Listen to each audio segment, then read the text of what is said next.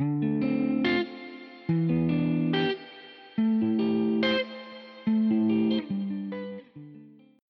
everyone. Welcome to episode five of the DigitaLook Reads. I'm Savannah with Miss N.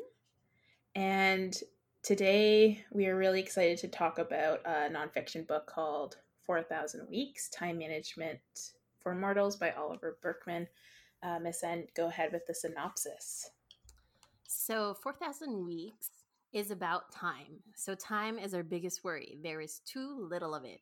In this award winning book, um, Oliver Burkeman offers a lively, entertaining, philo- philosophical guide to time and time management, setting aside superficial efficiency solutions in favor of reckoning with and finding joy in the finitude of human life.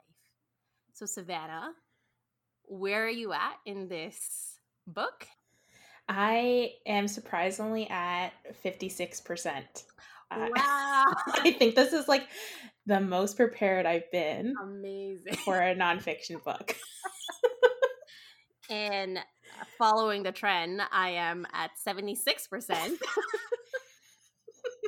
it's I think it's yeah, I think it's the closest I've actually ever finished a book near our like whenever podcast. Yeah. Yeah, yeah. I, I feel like I think I've finished at least one, right?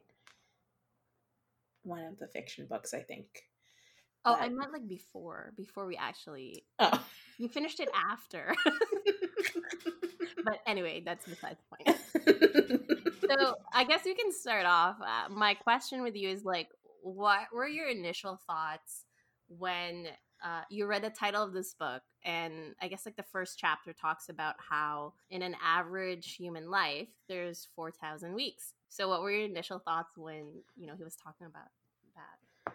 I um I forget I think I was the one that found the book, right? But I only found it because I don't know how many years ago, like maybe like what, 2 3 years ago, you introduced that like website to me where it actually calculates 4000 weeks and you get to see like a graph of like how many weeks you've lived so far and how many do you have left and it's always like like a It's so shock. terrifying, eh? To just like see how many weeks like y- you might live. Yeah. Well, and then it's it's just like I feel like like the title 4000 weeks. It sounds like it it I don't know, it's like it sounds like such a short amount of time, but then also when you like when I think about it, like when I when I looked at the graph, I was like I think at the time I I was like only like a quarter into my my 4000 weeks and I was like, "Oh, I have so much time left." And Yeah. sometimes I'll talk to people and they'll be like, I mean, 4,000 weeks, I think it roughly equates to about 80 years. hmm Yeah. So, and I mean, I think in the first chapter, he talks about how, like, if you live to 100, uh, you're, you get really close to 5,000 weeks. But still, like, the idea of, like, I think for me, if I were to live until I was 80, like, that's 50 more years. And that sounds like such a large amount of time, but also it's like a pinpoint. hmm Yeah. So I I don't know. Like I I think the reason why we decided to read it is because we talk about it a lot. Like and I feel like I revisit that website every so often just to be like, you know, how many weeks has it been since I know, right? the last time? and it's so it's so fascinating. We've talked about this before where as a child when you're growing up, time can feel so vast. Mostly because your obligation, you don't really have a lot of obligations, so you fill it with I don't know, with like homework if you have homework or you play with your friends or any of that stuff, right? So and then you often feel like, "Oh, when I'm like an adult, I can get all this freedom and flexibility and all that stuff." Yeah. Um, but then you don't realize once you become an adult, you start. It's not like you have the same kind of freedom and flexibility as you have as a, a kid. Like I think we were talking about before. It's like, oh, you know, when I wake up, I have to like cook cook myself a meal or clean the house, and and all of these things kind of take like you have 24 hours in a day so and what like eight hours if you're lucky you can like you have to sleep and then Mhm. the rest of the time it's almost like taken up by work or other obligations so it's not really you don't really have as much time as you would think you have when you, you when you were thinking oh, it'll be great to be an adult, right? Yeah. Oh my god, yeah. There were so many times when I was a kid where I was just like like just wishing to be like in my 20s and and I and I was like, "Oh, I'm going to like, you know, have not all of these adventures, but I would be able to have that freedom to do what I want."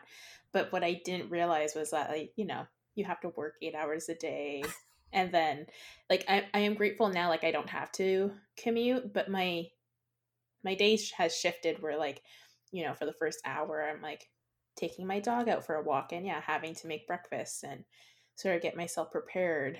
And I don't know, there's been like, I feel like as you get older, but especially like in our 20s, there's such a hustle culture that has forced me to like, you know, want to expend every minute of every day to be like as productive as possible. Mm-hmm. And that's actually like so unsustainable when you think about it because like yeah, you sleep for eight hours, ideally, if you can. I don't mm-hmm. think a lot of people do. Yeah. You work for eight hours, but then you also have to like take into account like commute time or, you know, like that downtime from like going into the office or whatever. And then you have like eight hours left out of that. But it's eaten up by like all of these like really mundane little things like cooking, cleaning. yeah. You know, having to take care of yourself. yeah. Right? and I think that like that was one of the the main points I guess that I took away or I'm t- taking away from the book where it's it's almost like this acceptance that you can't ever do everything that you you want to do in a given day or even in a given lifetime. And as you get older, it's it's that acceptance that you kind of have to find a way to navigate through because it's like it's like that whole phrase of like every day that you're alive is one step closer to your death mm-hmm. which is so morbid it's the amount of times i think in like i don't know if it's like the first few chapters but i mean he talks about it throughout where he's like you know like you may have technically 4000 weeks of your life to live but realistically we actually cannot confirm if that like will actually live until we're 80 like so many things are out of outside of that control like you, you could die like literally any day right? and you won't get the full 4000 that's like terrifying to think about. So i guess like that was my question with you like i i've talked to you about like existential dread and all of that stuff and i've talked about it with my therapist too but i'm curious how do you how do you approach that when you know that you know you you could just die. And like, oh. it, i know it's like very philosophical right? But it's mm-hmm. like it, it's like such a strange thing to grapple with when you kind of step back from your life and you step back from all of the like the day-to-day or business and be like well i'm gonna die. And it's like what what is my purpose in it, like it goes through like all of like what is my purpose in life? What is the point of life? You know what do i really do i want a legacy do I care about it? Like, like all of those stuff. And then you're just like, oh, I'm tired. I'll just like watch TV. it it is a lot. It's um and I mean I think especially for me now, especially this week, it's funny because like we're recording this literally like I'm six days away from my 30th birthday. And so I have been thinking about that a lot, like life purpose and and like you know, what do I want to do for the next like 50 to 70 odd years? Great long term planning. but like acknowledging that, like, yeah, you know, I may not, like, I may get like one day, I may get 70 years. Like, it's, it's honestly insane.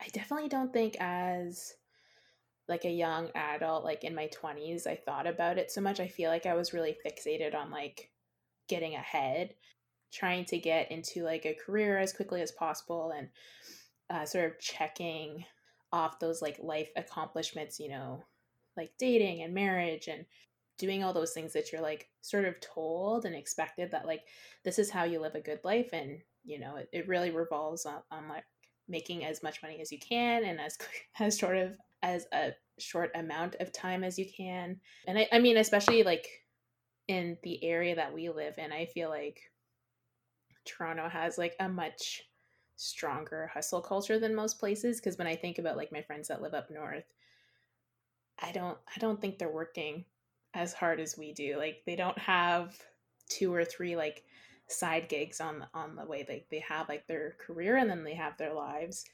But now, yeah, I think especially this past year as I thought about like you know, turning 30 is like a big like a big life age, I think. Like it's a it's a transitional year.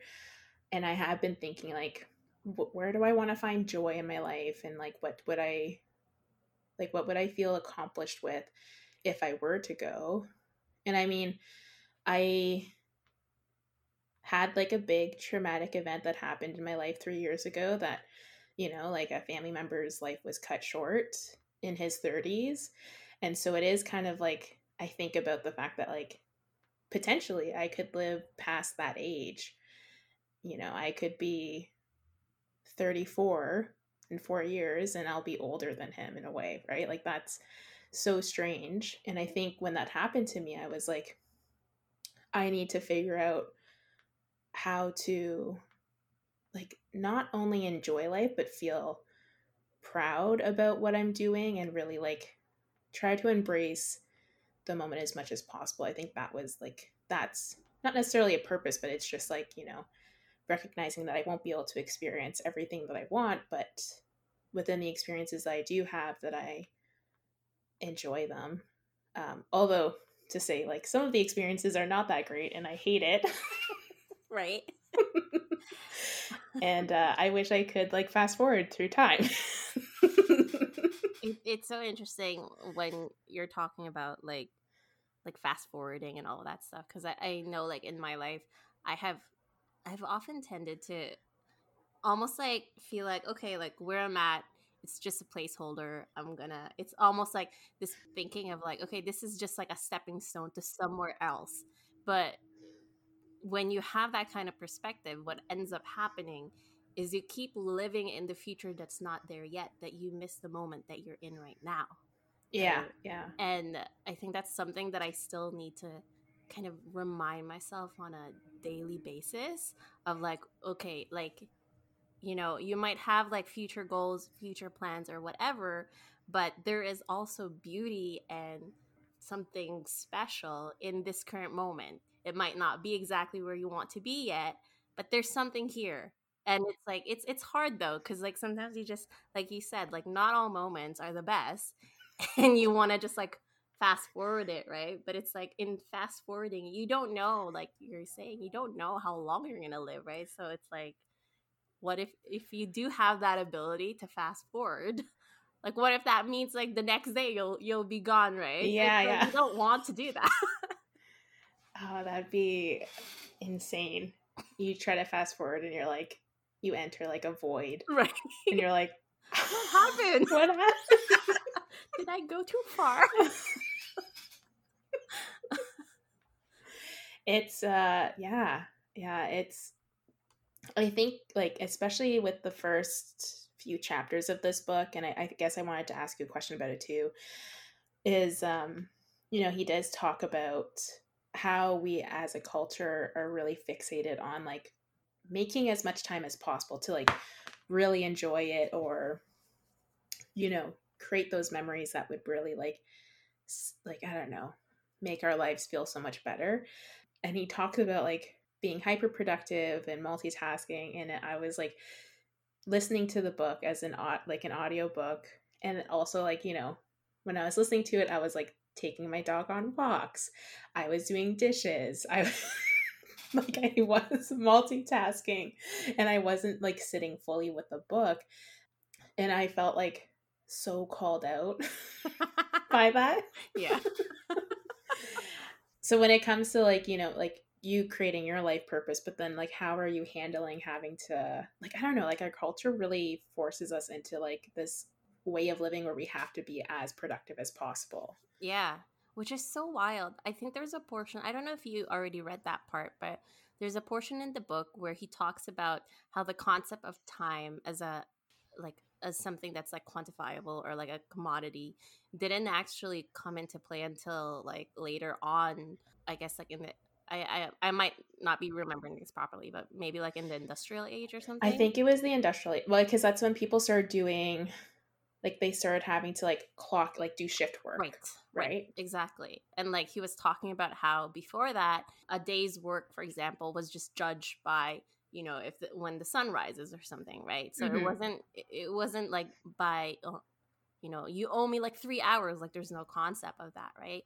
And it's it's fascinating how our culture has turned into such a you got to be productive like eight hours It's just- i feel like that's impossible by the way i feel like i think like i must have I, I read somewhere where it's like you're only productive like four hours a day Yeah. um and then the rest of the time it's just like i mean i don't know i don't know what people are doing the rest of the time i mean you know i think maybe it's like team bonding or team Um, if you're an our, if you're an employer of ours, uh, we do work. we do work absolutely we do work but uh, but you know what i mean right like Yeah, at yeah. a certain point like your level of being very especially if it's like back to back to back meetings like what really are you accomplishing in those meetings that could be emails Well, even like the amount of times that I've like sat in on meetings that also turned into emails where it's like we have a meeting, we discuss everything, and then we have like follow up emails.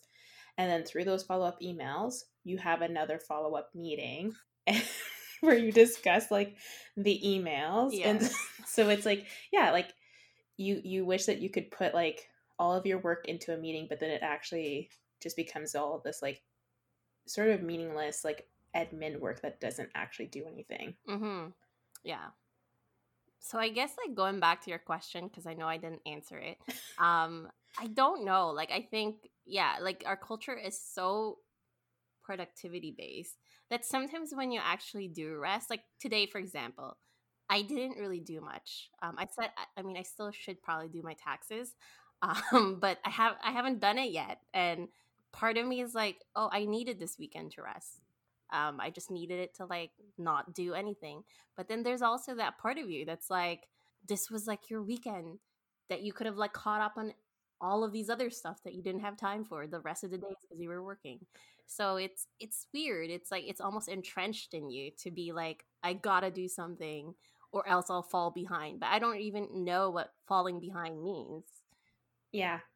Yeah, yeah. Like we're we're all in this like sort of um like race to the end, but the end is death death. so I don't know why we're like chasing it. There was this oh there's this is later on the books i don't think you've read it um yet but um there's something that he says where he's like people are afraid of just letting time unfold and in the the process of doing that sometimes you just you, you kind of yeah, yeah you like you try to fast forward things whether you like you force people to do this or that. Whereas like sometimes you just need to let things be and be okay with not being in control of other people's let's say other people's schedules or other people's times. Like it's just those are things that will happen in time but it's that like kind of like mentality of like no i, I want it to happen now because i don't know do you think that like our our desire to hustle or be in this like productivity culture stems from the fact that we're gonna die? Like like this subconscious thing of like there's not enough time. I just gotta make the most out of everything until i die. I well, I feel like for me, when it comes to like hustle culture, I was viewing it more as a means to create time in the end. Like, uh, and he talks about it like within like the first three chapters, where um, you know, when you are trying to like life hack your life, and you know, if you if you multitask like these two things or like tandem, like these two projects or whatever maybe you'll gain like an extra hour in your day. Like me reading an audiobook and doing dishes at the same time, I save like maybe 20 minutes because because it, it takes me 20 minutes to do my dishes or whatever, right? So I think as like for me, like the hustle of it was like, you know, I'm hustling to make as much money as possible so that somewhere down the line I'll have enough time to like take the vacation that I want or enjoy an experience more or like have t- like have an early retirement like that's that's been like a huge fixture of mine but then when i actually think about it like the amount of effort and time that i've like put towards like just hustling mm-hmm. forced me into like using up all of the time that i had so it wasn't actually creating any extra time like it's it, i was just filling it up because i could and then like it calls into like that area of like you know when you are sort of hustling and working like potentially upwards of like three jobs you know like you have your main job and then like two side hustles or whatever the impact that it has on your health probably isn't great and so like realistically you know when i do if i do retire early will i even have the opportunity to like travel or do the things that I wanted because I sort of like used up my health. Yeah. Yeah. That's tough. That's yeah. tough. and that's like that's such a yeah, like that is so challenging because like on one hand, I mean both of us have experienced this where it's like we have like there were a, there was a point in our in our lives where we were just having like a lot of contract jobs right? Mm-hmm. and when it comes to contract jobs you just accept whatever opportunity lands on your way right? And i don't know if it's the same i, I love your shirt by the way. Just sign that. Stand with standing rock. Um um but okay that was like I, they, won't see, they won't see it but yeah so sorry i i i I get distracted very easily. um, but so the thing like with contract jobs, right? Like, it's like you just accept whatever um, comes to you, and it's almost like this like mentality of okay, like I'll just accept everything. And I think at least for me, it's like when I started having like more stability in my career, it, it's so hard to turn those opportunities down because sometimes you still have that mentality. Maybe it's like a scarcity mentality of like, okay, like eh, what if this dries up? Then at least I have a backup, and then you have a backup of a backup, and then it just becomes like this cycle, right? But like what you're saying, that's that's hard because then at what point do you stop and actually enjoy your life that you're actually that you're building with all of this thing that you're like this like security blanket that you want to have yeah yeah yeah well and like i've actually been thinking about that a lot because as you know, but I don't like obviously our listeners don't know this because this is a new thing. 2022, I worked like I was working a full time job and then I had two separate contracts that sort of, I mean, one was sort of like over the year, which was fine, but it, it, it had like this, the month of June for me was just so compacted that I was working three jobs at a time. And I got like, I got a really bad cold. Like I was exhausted the entire time. The money was great. I was really happy with the money, but it, it was also like, you know, where the balance comes in, like, was it worth it? Because then I also owed like a ton of money on taxes. um, and I don't like, and, and so like now I've been thinking about um, sort of going in line with like, you know, what do I want with my life and how do I want to sort of like make purpose or just really fixate my life in like a different pattern um, i've been thinking about like you know if i were to take on like a contract job again this year um, i would want it to be something that i feel joy with.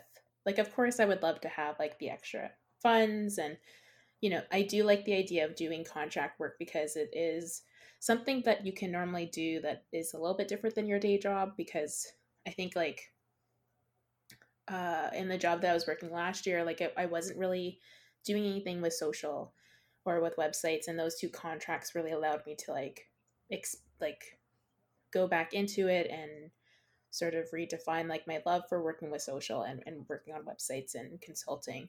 Um, but I was also just so terribly stressed for like five months straight that I don't know if it was necessarily worth it because um, I also didn't have like I didn't take time off. I didn't really have vacation.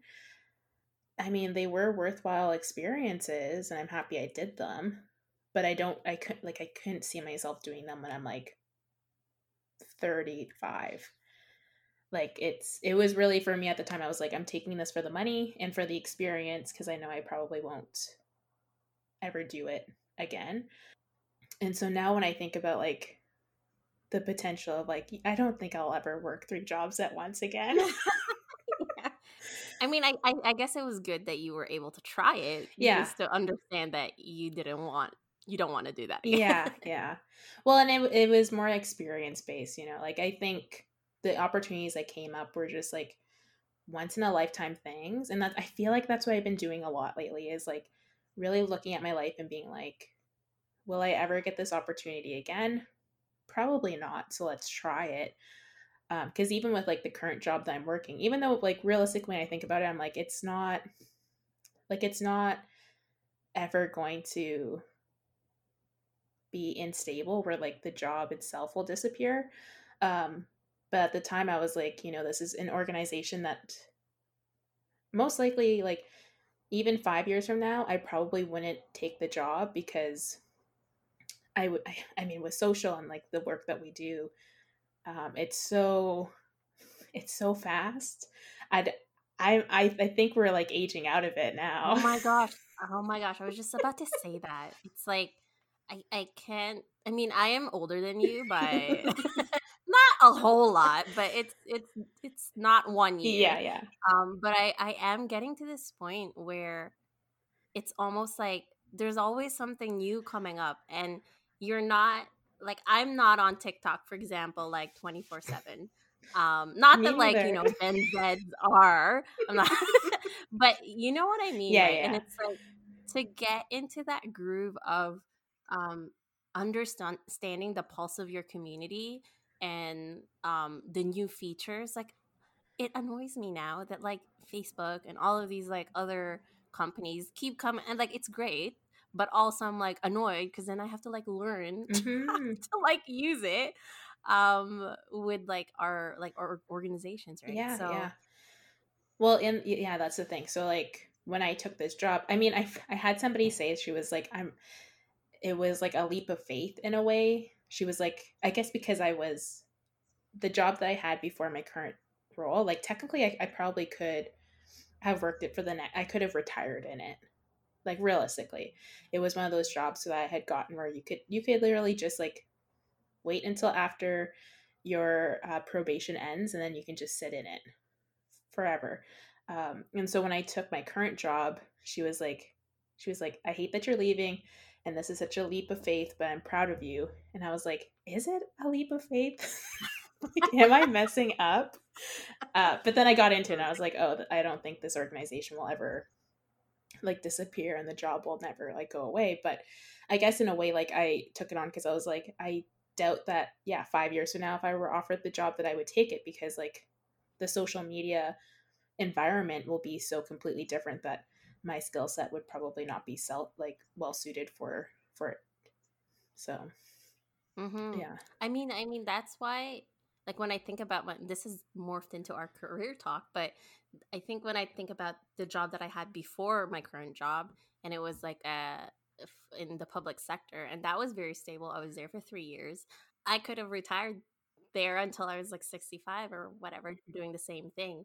But i think there is that there is that sense i think when i i'm very existential so i guess i was thinking about you know if i did retire if i worked here for 30 years and it's the same job I, I, I don't know i it's hard for me to see myself doing like that kind of job where it was social or whatever for 30 years um but you get that question in yourself where you're like did what is the point of this? Like sometimes like you you can do it for a certain amount of time but because like a lot of the stuff i was doing was very cyclical like a year round thing it was like the same milestones same events and at some point you ask yourself okay is there is there a better use of my time my skills elsewhere that could benefit from it? Right? So i think that's i don't know i think in terms of career when you start thinking about your life purpose and like the you know the limits of how old you can you know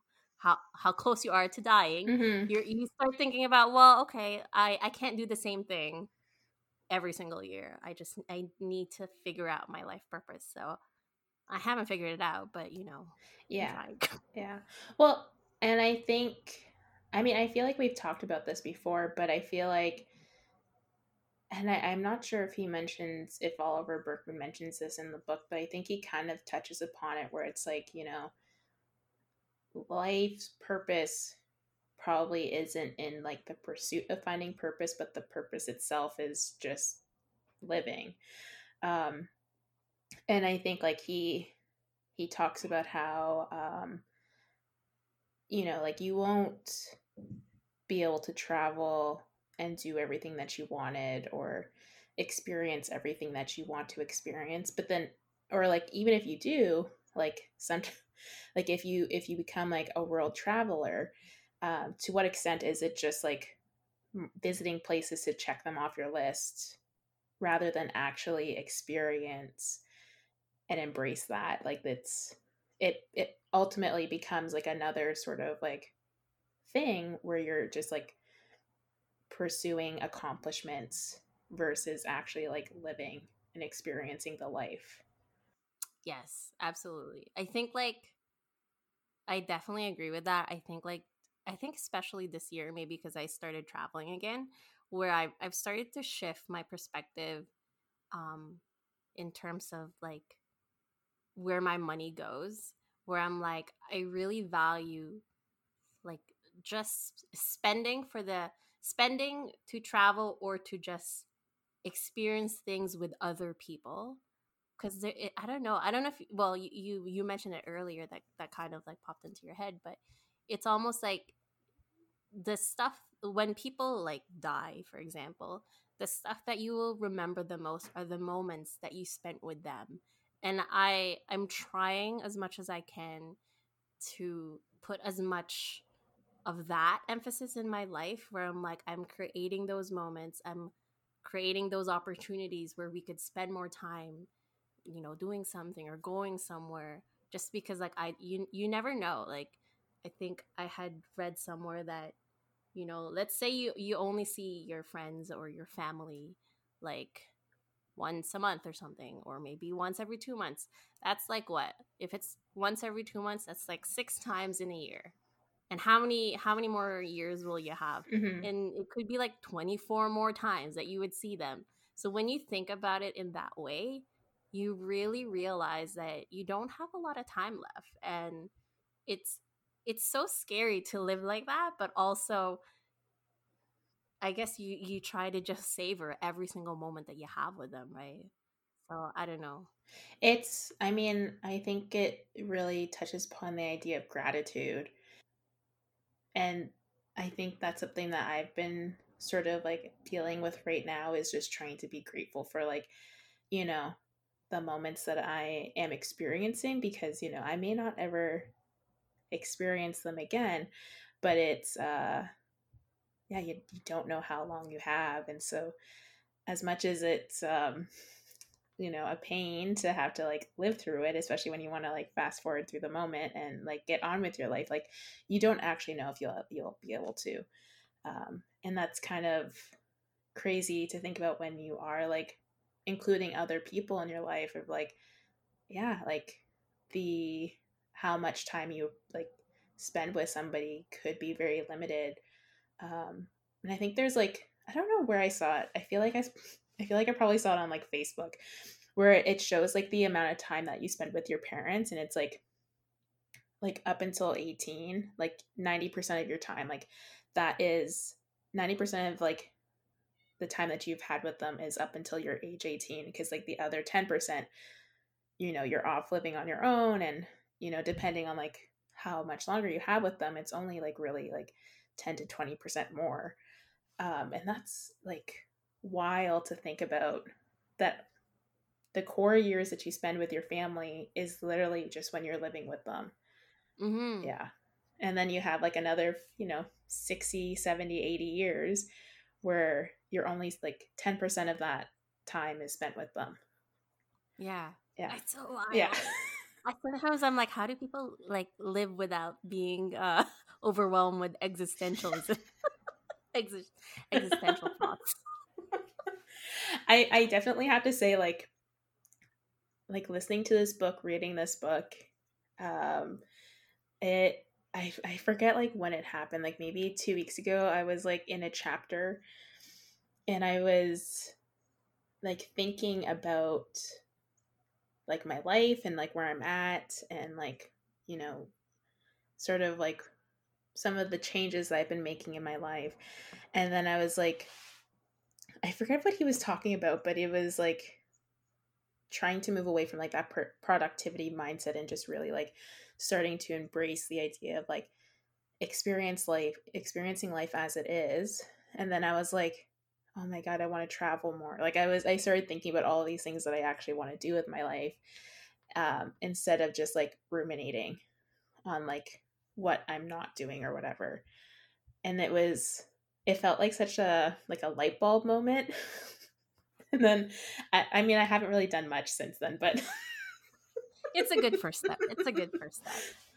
But I like that point that you make where I think sometimes, yeah, like sometimes we like look inward and like kind of, eh, is it? It's like, is it called like sunk sunk cost fallacy or something, where it's like you stick to something because you've already stuck with it for like you've already paid a certain amount, so you don't want to change or something. Um, I don't know if that relates to this, but that just like popped into my head. But I'm thinking like, yeah, like when you realize, okay, like sure i may not have done what like like all the stuff that i wanted to do at this point but then i have whatever time i have left moving forward so it kind of shifts your mind into kind of prioritizing those things right and being like okay like this is what i want this is like you know the people that i want to spend time with this is like the places that i want to go experiences that i want to do right? Yeah. Well I, I do think that we get stuck in that idea of like how much time and energy that we put into a period uh, of our lives is an investment. And i feel like that's been like something i've been like grappling with for the past year is like you know the investment that i've put into a period of my life i've had to say goodbye to and it's been such a weird thing to be like yeah i put in 12 years and it's not working out and i'm moving forward. And it feels like uh like the biggest thing is like thinking about well if i had done something else with those 12 years what would my life be like? But i have to sort of like have a conversation with myself and be like well like you can't control you can't, you can't time travel back you can't like you live this life once and you just have to like be grateful for it and accept and move on but then also like use it as sort of an experience of like you know how do I want to redefine my life in the future and what do I want to do with it? Um, and I think, I mean, the chapter, like around the 56%, I think in 4,000 Weeks, um, Oliver Burkeman sort of speaks to it where it's, um, you know, trying to find ways to just be with your life and just, uh, you know, try not to equate it so much as like, is this investment worth it? Or like, that life hacking, you know, am I creating extra space and time for the future when realistically you, you don't know if that will ever actually work out, but you just have to sort of move forward and redefine everything um, and be okay with it. Like I think in like the the later chapters of it seems like he focuses more on like finding acceptance that you know there is really like no way for you to really know if you have the next hour or 24 hours or whatever. And so when you are sort of being like, well, I want to redefine my life and I want to start moving towards like this other thing, even that thought is just fine because you may not actually have like the opportunity to, to like do it. Yeah. At least you were moving towards it. yeah. Yeah. It's honestly like this book, um, I feel like it's come to me at a good time because it's like really helped me to I guess like reevaluate my life and also to be like, oh yeah, like what I'm what I've been thinking about, what I've been moving towards um, is helpful. Mhm. Yeah. for sure. There's a there's a point in this book where I think it oh this is maybe a little bit after like 65% mark.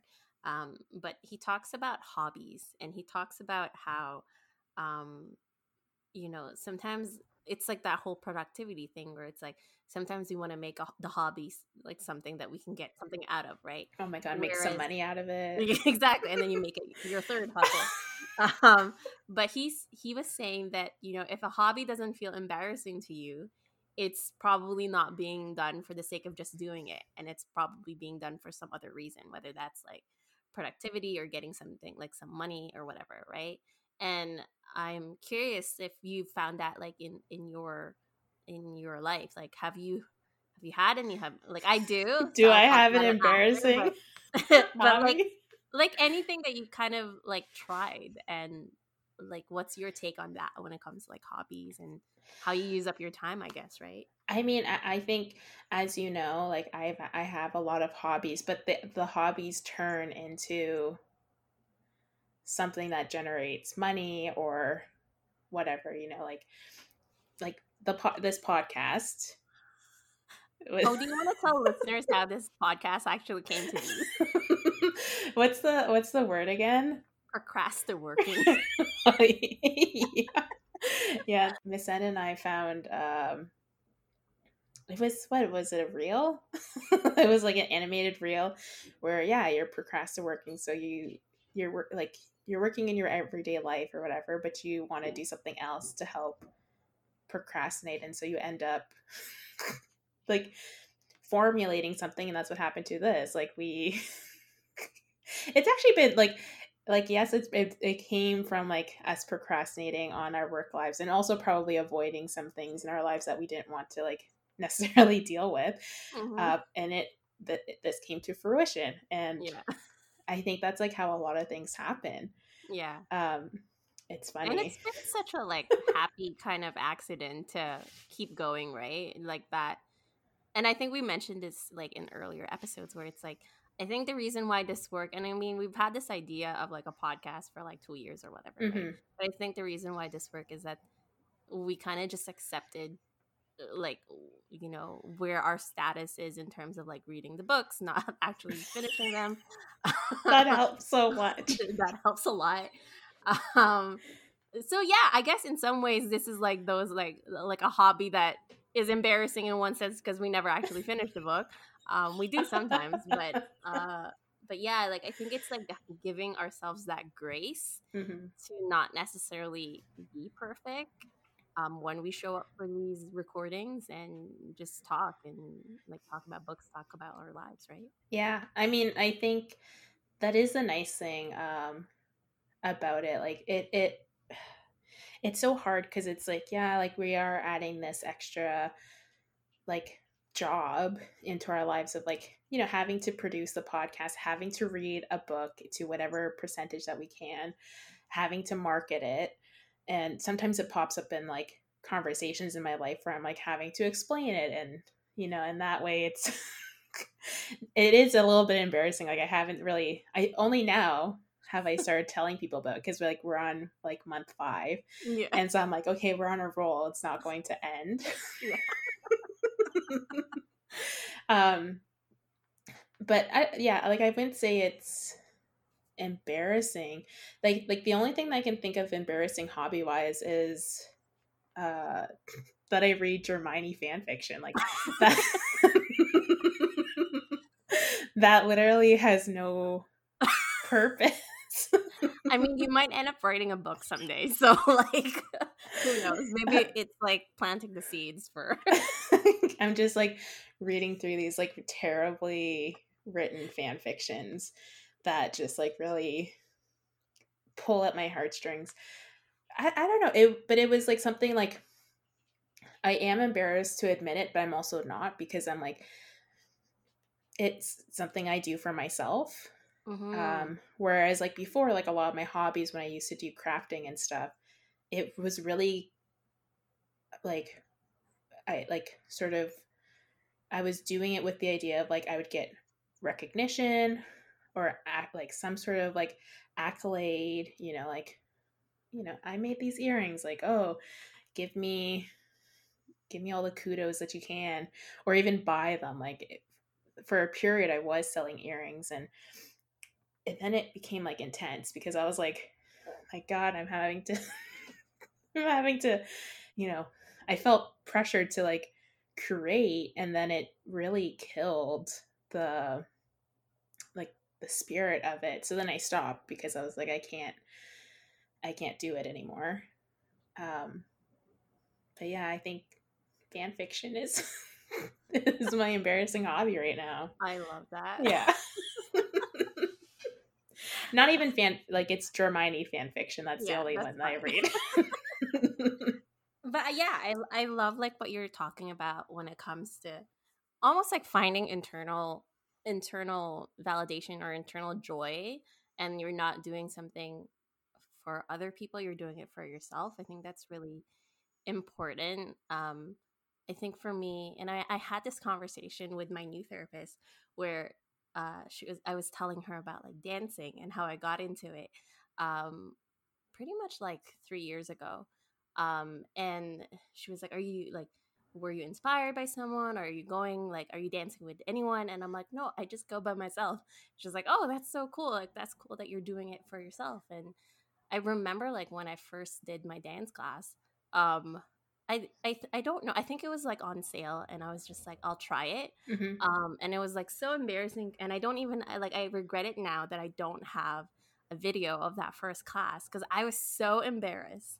I was like, I suck so much. I do not want video recording of this at all. But now I'm like, oh darn it! I could have like you forget you're like you will get past that yeah. embarrassing phase.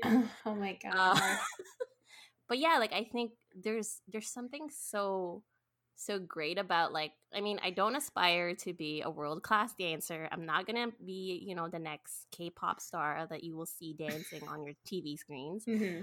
Um, but there's something like fun about kind of just filling your life with joy and you know, if I die tomorrow, I'm glad that I tried dancing because, like, I would not have realized that it was, you know, such a fun thing to do. So I think, I, I guess, like, that's like what you were saying, where it's like maybe it's like the journey to getting to like your life purpose or whatever. Like, it doesn't have to have a meaning, but if in that moment you're actually, you're, you're, you feel like your life is getting enriched by it, then maybe that's, you know, that's okay to fill more of your life with those things. Yeah. Well, I think it kind of goes against the like cuz uh, like our culture is so fixated on like you know, how to make money off of everything that you do, like really ex- like making our life a commodity. I mean, he Oliver Burkeman talks about this where he says like like lawyers it becomes so ingrained in them that like every hour is billable in their life.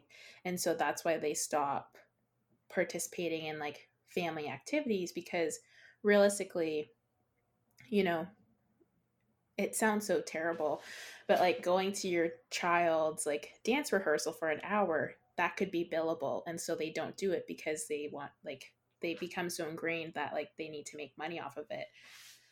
Um and I think that's why like it's so hard for us to actually love or like look or seek those embarrassing hobbies because like the only gain that you have is just like emotion is yeah. joy like because because you're you're not getting anything out of it like you're not right. you're paying for it like right i mean like you are getting stuff out of it because you're like you're you're feeling better about yourself and mm-hmm. you're connecting with your body and and yeah you're experiencing joy but like the tangible thing that we're told like if you're not getting sponsorship like if you're not getting paid to mm-hmm. dance and like what's the purpose of it mm.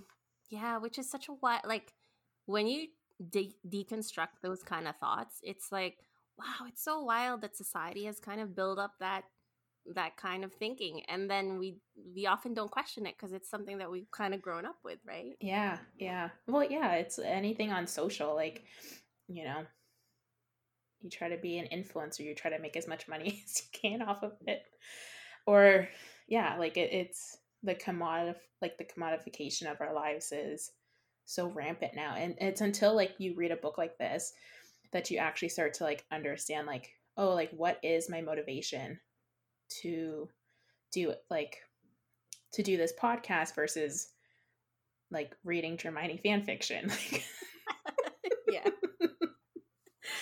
it's uh yeah, it, it really like makes you take into account like a lot of your experiences as an adult and like what's propelling you. And I mean, I I'm assuming probably at the end of the book he's going to say like there's not much that you can do mm.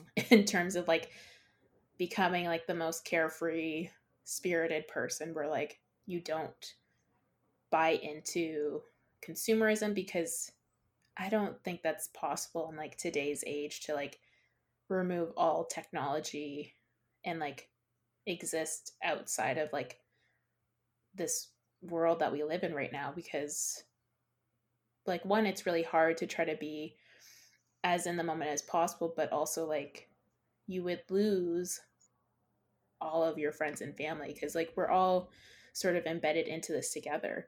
For sure. Yeah for sure. Yeah. Yeah. So i guess like before we end our podcast my question to you is like how how do you, how are you like approaching your life nowadays? You mentioned it before but like what is your hope for your life to kind of be and how it can unfold in the next you know i mean in the next year in the next five years in the next whatever? Like how how has this book kind of like made you rethink how you're going to approach your life? I definitely i think i'm going to start and i, I think i've been kind of doing it is like approaching it in a way of uh like determining like like the outcome which in a way like probably it's it's hard i mean it feels hard to explain but it's like instead of the outcome solely being like make as much money as possible i think it's going to be like how much joy do i want to have come out of this? Or like you know ultimately what experience do i want to have? Um because as much as it is like the idea of making as much money as possible to sort of save up so that i can experience things down the line like that doesn't work. It's it hasn't worked out. Um, and so it's like how much how much work can i realistically do where i could you know pay to travel or have those experiences that you know don't really give me anything other than joy?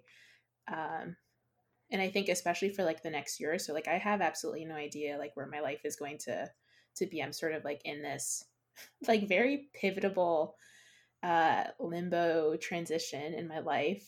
And I hope, I hope that like where I land will end up um, being a space where I can like, you know, find joy, find love.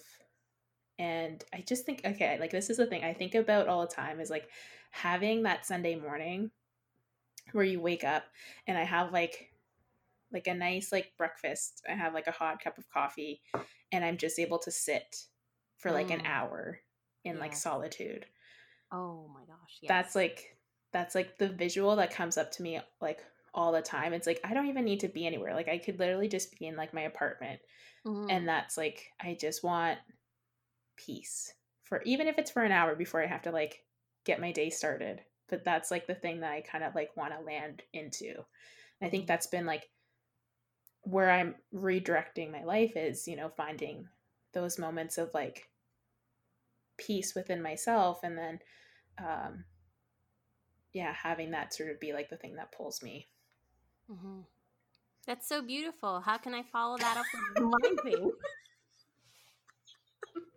you can also have an hour on a sunday um, yeah that's hard to follow um because I feel, yeah, I feel so. My thing will not be as powerful as what you had just said. um, but yeah, I think I feel the same way. I think, um, I think you get to a certain point. Um, maybe that's what you start thinking about when you're in your 30s, right? Where um, you kind of start accepting that you can't do everything that you want to do in your life, and it's prioritizing you know what you said like experiences prioritizing spending more time with people that you love and and uh, it's almost like accepting whatever comes your way obviously you have the agency to direct your life in certain directions and aim for certain things but it's it's not being so like very strict mm-hmm. with yourself when it doesn't happen and almost allowing uh flexibility in your life to be like okay well this didn't work out. I'll just you know i can pivot to something else. And having that kind of belief that you know wherever you're you're you're moving towards that's the story that your life is you know going to unfold supposed to unfold you know and just accepting that. So it's it's i don't know like where my life will unfold as well. I don't know how many years i'm gonna be alive. I hope until 100 like i have this like vision. Okay so if your vision is peace with uh, like that's also my vision peace but my vision i make it sound also vision check. Vision peace check.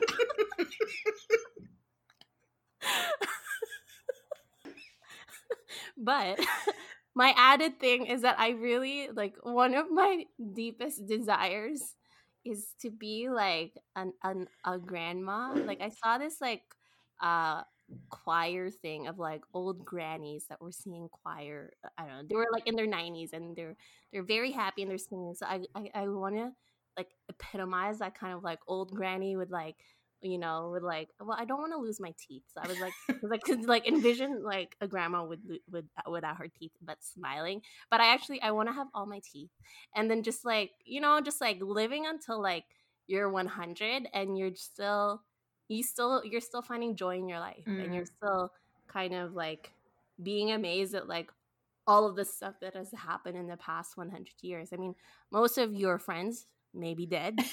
yeah but it's it, it's if i'm able to live until 100 i can and i can still find that joy i feel like that would be great to have. Yeah yeah. I mean i i mean actually i don't know because like both of my grandparents on my dad's side are still alive but on my mom's side both my grandparents died when they're in their 80s so i've been kind of like assuming i'll probably make it to like 85 Oh man, live until like 95 so that, you know, because you know, all, most of my grandparents, I think, yeah, two of them, my grandpa lived until he was 98. My grandma lived until he was 98. The other one, yeah, and then, yeah, they, the other ones died at 80 and 75. So there's a chance I could be 100, but mm. also 80. So it's a.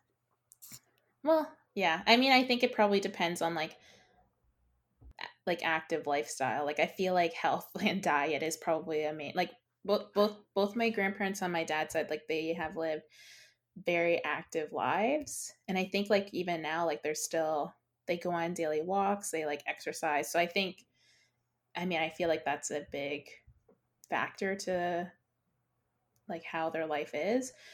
Um, so yeah, okay, I'll say i am gonna live until I'm 100 too. Okay, great. Please, I I want to. I want to die. At, no, before you. so morbid. That's not how we should end this. We should end a, a positive note. well, I. I mean, like we don't. Let's say we just never. We'll never die. We'll uh, never die. We'll never die.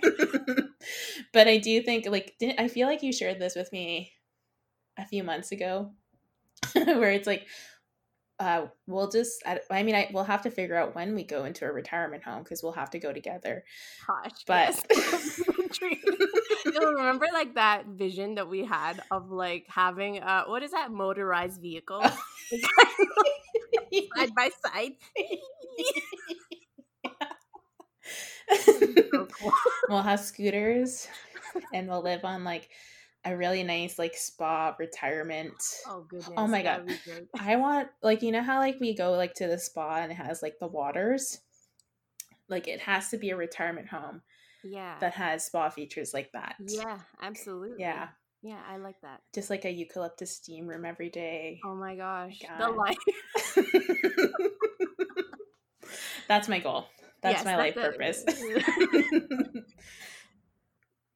All right. So I guess last thoughts? Any mm-hmm. last thoughts? Uh, well, I think like I definitely am gonna finish it. I'm I, like I feel like I'm on chapter nine, uh, and there's only like I think 12, 13 chapters. Or no, I think it might be 14. Uh, but I do want to finish it because I feel like I'm just interested to see how he finishes it and how he ends it off. Because it's such a big concept of a book talking about time management for mortals. Like how how does somebody write a book about productivity, but then essentially just talks about how like you can't be like realistically like productivity isn't a thing in our lives anymore. Uh, so I think I'm excited. I hope it really like not shakes me to the core, but I hope it like shifts something in my ideology and helps me to reset some of my priorities in my life. For sure. Yeah, I think for me, I will definitely read. I think there's, I'm listening to the audiobook, so I think there's a, an hour left until I'm done. Um, I think I'll finish it maybe today, maybe tomorrow. But yeah, I think like so far it has, it has made me think a lot about like how I prioritize, how I, you know, schedule things and like the whole thing around hustle culture. So um, I hope that it continues and I just don't forget it after a month reading it and I'll be like, okay, like I read that, done. Go to, go on to the next. So I hope it, it resonates into my life. This becomes like the last episode of our podcast.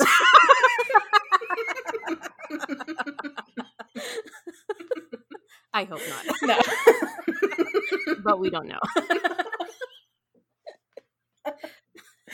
Imagine it just done we had other uh, time management stuff we needed to take care of. We create a travel blog. yeah. Shift again. we didn't actually learn anything from this book. No. Okay, thank you to everyone who has listened and enjoyed our conversation today. And if you've read the book, please let us know. Uh, give us a shout out at the DigitaLook on Instagram and TikTok. I think we're also on Twitter, but we're not active there anymore. We're so not really. do not message us because we will not respond. Um, but we appreciate you and thank you for listening. Bye. Bye. See you next month. If we do have next month. Bye.